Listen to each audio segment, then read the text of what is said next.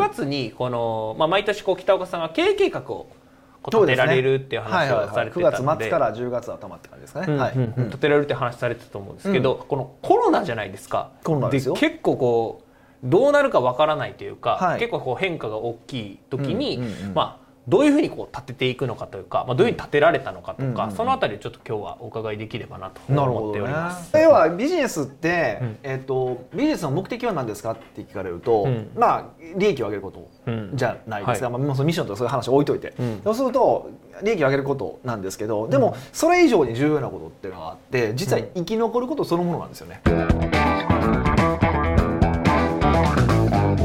はい今日も始まりました。レスポンスチャンネルマーケティングコス社長の仕事だ。ということでですね今日はゲストに北岡さんをお招きして放送していきたいと思います。よろしくお願いしよます。ろしくお願いします。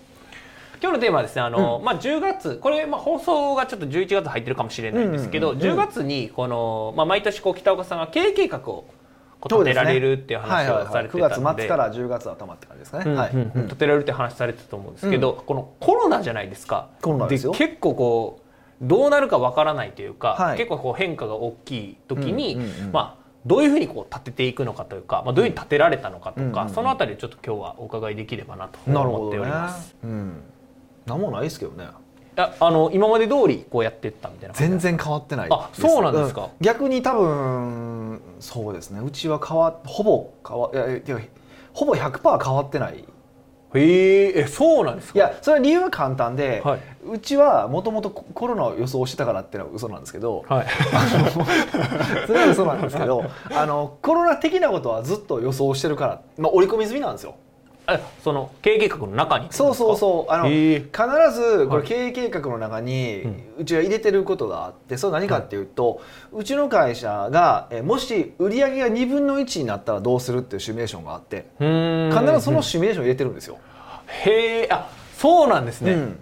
それなんでこうその2分の1にやるっていうシミュレーションを入れてはるんですか？逆にだからみんなが何で言えへんか分かんないです。ぐらいです。あなるほどその経営計画の中に。そうで要はビジネスって、うん。えっとビジネスの目的は何ですかって聞かれると、うん。まあ利益を上げることうん。じゃないですか、はい。まあ、もうそのミッションとかそういう話を置いといて、うん。そうすると利益を上げることなんですけどでもそれ以上に重要なことっていうのがあって実は生き残ることそのものなんですよね。うーん生き残ること。そう、まああのえまあ、よくその「ゴーイングコンサーン」って言いますけどビジネスの永続性っていうことを言いますけど、まあ、そこまで永続させましょうとは思わ上場企業みたいに永続させましょうとは思わないけど少なくとも、うん、と私がおじいちゃんになって引退するまで生き残っていくこと、しかもそのゾンビじゃなくてね、あうん。うんの赤字で借り入れを変えてて生きてるそれで生きているようで生きてないみたいなゾンビじゃなくてうん。うん。うん。ちゃんと生き残っているっていう状態。うん。人として生きてるっていうか、はい。ね、あのその状態で生き残ることっていうのが実は本当の最大の目的だと思ってるんですよ。うん。っていうふうに考えると、うん。もちろんどんどんこう売り上げ上がっていく利益上がっていくっていう計画は大事だと思うんですけど、うん。そうじゃなくてもし、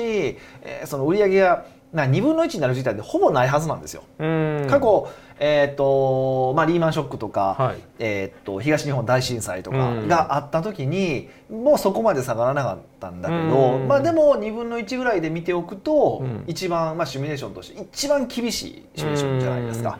ここで取っておくでそこでなんとかなるようなビジネスモデルを作っておけば、うん。まあ、大丈夫、うんとりあえずは大丈夫やなってい。う意図があって、うん。その最悪のも状況として2分の1っていうのを一個あのシミュレーションとして置いてるってうことです。ーん。なるほどな。その2分の1になった時にうん。どういうふうにこう経営計画を考えていくというか、まあ、単純に売り上げがこうガーンって半分になったら、そうそうそうそうそう。利益もなんかむっちゃ減るとか。むっちゃ減りますよ。でその状態でその、まあ、ちょっとお話しいただいたそのビジネスモデルをそれでも生き残れるようにするって話だったと思うんですけどそれをこうどういうふうにこう組み立てていくというか、うん。どういうふうに考えていったらいいのかまあ、あの売上が差が、えっと半分になるっていうのどういうふうに売上が半分になるかがいろんなあれ要素があると思うんですけど、基本的に客数が半分になるっていう考え方をすることが多いんですけどうん。客数が半分になったとしたら収益構造がどう変わるか。うん。当然ね、うん。でそうするとまあ人件費とかまあいろいろ固定費もあるわけですから、えーそのそれを計算した時にちゃんとまあ黒字が出る状態にするっていうこと、それだけの話ですね。ね。最初はそのじゃあ売り上げが下がって、うん。じゃあそのまず現在地というか下がったらどうなるのかをまず洗い出すみたいな感じそうそうそうそうそうるんですかね。そうそううんうんでそれでも、えー、とおそらくそれでやっていける会社とやっていけない会社っていうのがあってでやっていけない会社だったら、まあ、まず、えっとまあ、万が一2分の1になった時に、うんまずどう対応できるようにしていくのかでこれは散々私は言ってますけど、えっと、1年間分のその会社が動かな全く動かなくても1年はなんとか耐えられる内部留保を積んでおきましょう、うんってずっと言い続けてるんですけど、ね、今まで聞いてもらえなかったんですけど最近すごい聞いてくれるんですよ、うんあそうなんですね。俺10年前から言うとるやんけって思ってるんですけど。そうそうそうそうそう。そう前から言ってたね。言ってたけどまあでもそれをだから最近聞いてもらえるようになってきたんですけど、まあうちはもともと経営計画の中にそれを積んあるから、うん。えー、と内部留保をどうやって積み積んでいくのかっていう計画ももちろん立てます、うん。でその上でもちろん、えー、と利益率が低ければ、うん。えーと2分の1になった時当然耐えれないわけですから、うん。そのなったとしても大丈夫に耐えられるような、えっと、利益率を上げるにはどうすればいいのかを考える、もっと言うと、えっと、固定費とかが経費があるからその経費もどうやったらあの下げられるかを考えるし場合によっては、今は下げなくても例えば何か起こった時に有事に下げればいいことってあるじゃないですか。うん。はいはい。えっと、すぐに下げられるものってある、うんまあ、要は変動費ですよね、うん。っていうのもあのどれかを探っておくっていう感じですかうね。ん。なるほどなるほど。じゃあポイントとしてはまあこう3つある感じですかね。今のでやつで、内部留保のところと、はいはいはい。あと利益率上げるっていうところと、おあとは何でしたっけ？もう一個なんか最後にこうあ経費のところをこう、はいはい。削除するというか、まあ、うんその辺調整するっていうところだと思うんですけど、うん。その中でもこう一番こう重要というか、うん。こうここはまあ一番こう抑えとかないといけないっていうところって何かありますか、まあもうこうコロナに入ってしまったから、うん。もうどうしようもないですけど、うん。本来で平時であればやっぱその内部留保ですよね、ややっぱりそれはもう間違いないですよね、内部留保をどう積んでいくのかっていうのが一番多分一番初めに考えないといけないことですよね。じゃあ経営計画の段階でその内部留保をこんだけ貯めるのにはどうしたらいいかみたいなのでまた計画立てていくみたいな感あじそうそうそうそうそうそうそうそう。うん。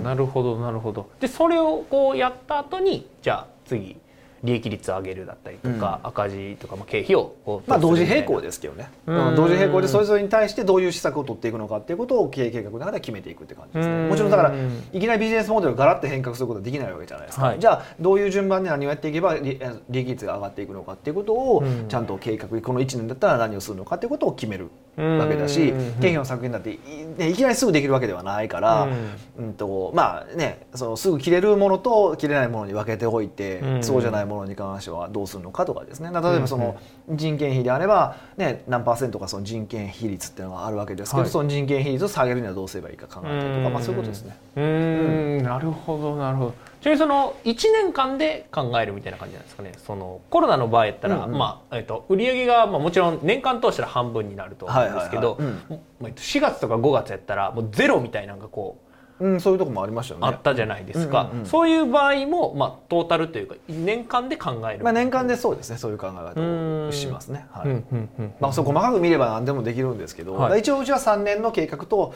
えー、と1年の計画が立ててて、まあ、その半分になったらってシミュレーションは1年後ぐらいのシミュレーションしかしないですけど、うーんなるほどなるほど、ありがとうございます。ただその今回まあ結構コロナでうん。こう、なんていうんですかねみんなこう意識が変わるというか、うん。やらないとなっていうので、うん。こう内部留保貯めようってなったと思うんですけど、うんうんうん。北岡さんはそもそもそれなんでやろうと思われたんですか？なんでやろうと思われた？まあ一番初めはそんなこと考えてなかったしね実際ね、うん。なんかマーケティングやってお客さんいっぱい来たら儲かるからそれでええやんと思ってましたもんね、うん。でまあ、僕の場合は先生がたまたま、あのーついてて、はい。その先生に、うん。そんなマーケティングとか社長の仕事だと思ってるやろって、うんまあ、ここの完全否定になりますけど冒頭の話の否定になりますけど、マーケティングこそ社長の仕事だって言ってる、ん。この番組の中で言うのは何だと思うんですけど、はい。マーケティングなんてクソなんだよって言われもう大否定されるわけですよ。はい。はいで僕はまあどっちかというとマーケティング大好き、うん。今も好きやしね、うん。ねなんですけど社長の仕事はマーケティングじゃないからねって。うん。まあ、楽しいのは分かるよと、うん。楽しいのは分かるんだけど、うん。それはねエンターテインメントなんだよって言われて、うん。経営はエンターテインメントじゃないからっていうのを 散々こう詰められるわけですよ。はいはいみたいな感じです。でまあまあいろいろ 結局まあそういうのがあってまあいろいろまあ話があったんですけどまあ結論な、あのとはいえその半分売り上げが半分になるっていうのは正直信じてなかったけどうん。でもやっぱりえっとし東日本大震災とか、リーマンショックとかで、うん。やっぱりその数字がガーンって見見たこともないような数字の下がり方をしたのを目の当たりにしてるわけですよ。それを見てたらないっって思うしあとそもそも自分のビジネスが、いやそれこそうんずっと永続するっていうのはやっぱ不自然だなっていうのは僕はずっとあって。えー、あそうなんですか？え思わないんですか？みんな。あどうなんですかね？その身一つでこうずっとできそうみたいなとか。あーまあコンサルタントコンサルタントってなっいたら。や多分ど僕どんなビジネスでもそうなんですけど、うん。永続するビジネスなんてないだろうと思ってるから、うーんそれは今交流誇ってるそのユニクロとかもそうですよ。あんなビジネスだっていつか終わるわけだから、うん。だってそれが多分生物っていうか生態系じゃないですか。うん。っていうことを考えればいつか終わるってことを想定しとかないのはおかしいよねっていうのは思ってたしその終わるってなった時のシミ,、シミュレーション僕はさせられたんですけど。あその無理やりというか。したらもうこれやばい、もう恐怖感が半端ないですで実際あのその今うちのあるセミナーでやってもらうワークがあって、はい。それ何かっていうとあの自分が必要な、うん。あの収入っていうのを考えるっていうワークをしてもらうんですよ。でこの必要な収入って何かっていうと当然こういう生活がしたいっていう、うん。あのその理想の生活ってあるじゃないですか、はい。その理想の生活だけじゃなくて当然ですけど、あの僕らはどっかで必ずそのねマーケットから退場を言い渡されるわけですよ。あのそれは会社が潰れるのかもしれないし、うん。自分で閉めるかもしれないし、うんうんあの売れないってことかもしれない。分かんないんですけど、はい。まあ、病気かもしれないしね。うんうん。でもその後僕らは生きてしまうんですよ。多分65とかで引退してうん。80歳下手したら僕らの世代だったら90歳100歳まで生きちゃうわけですよ、はい。うんうん収入ないですよね、うん。うん30年間ぐらいどうするみたいな。ないですよね、はい。でしかもね収入がないわ。年金はまあ無理やわって考えたら、めっちゃ怖くないですか、うん。っていうのをちゃんと計算させるんですよ。じゃあ結局今いくら稼がなあかんのっていうのを、数字で出してもらうんですよ、うんうん。もうみんな焦りますね。やばい。早く死にたいと思いますからねみんな。早く死にそうそうそうそうそう。だから生活できへんねんも。ん確かに。長生きすればするだけこう身が削られていくそうそう。いやそれこそね、あのーうち5月に親父が亡くなったんですよ、で、うんうん。その時にでそれでその後まあ母親と喋ってて、はい。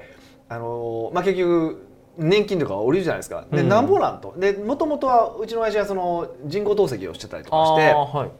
なんか障害者が何回から、うん。そこそこな金額もらってたわけですよ、でうんまあそのよあの嫁っていうかその母親ですね。母親との,、あのの年金とでそこそこの、まあ、食えるぐらいの金額はあったわけですけど、うん。